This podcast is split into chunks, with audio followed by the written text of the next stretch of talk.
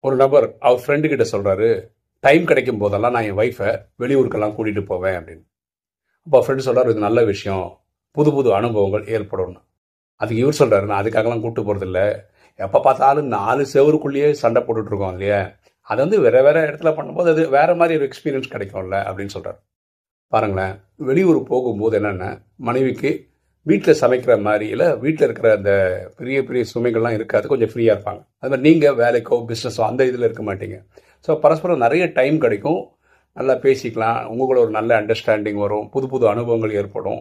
இது வந்து ஒரு தாம்பத்திய வாழ்க்கை அடுத்த லெவல் கொண்டு போகிறதுக்கு யூஸ்ஃபுல்லாக இருக்கும். சண்டை போடுறதுக்கு போகிறேன்றது வந்து அவ்வளோ கரெக்டாக இருக்காது. என்ன போல் வாழ்வு.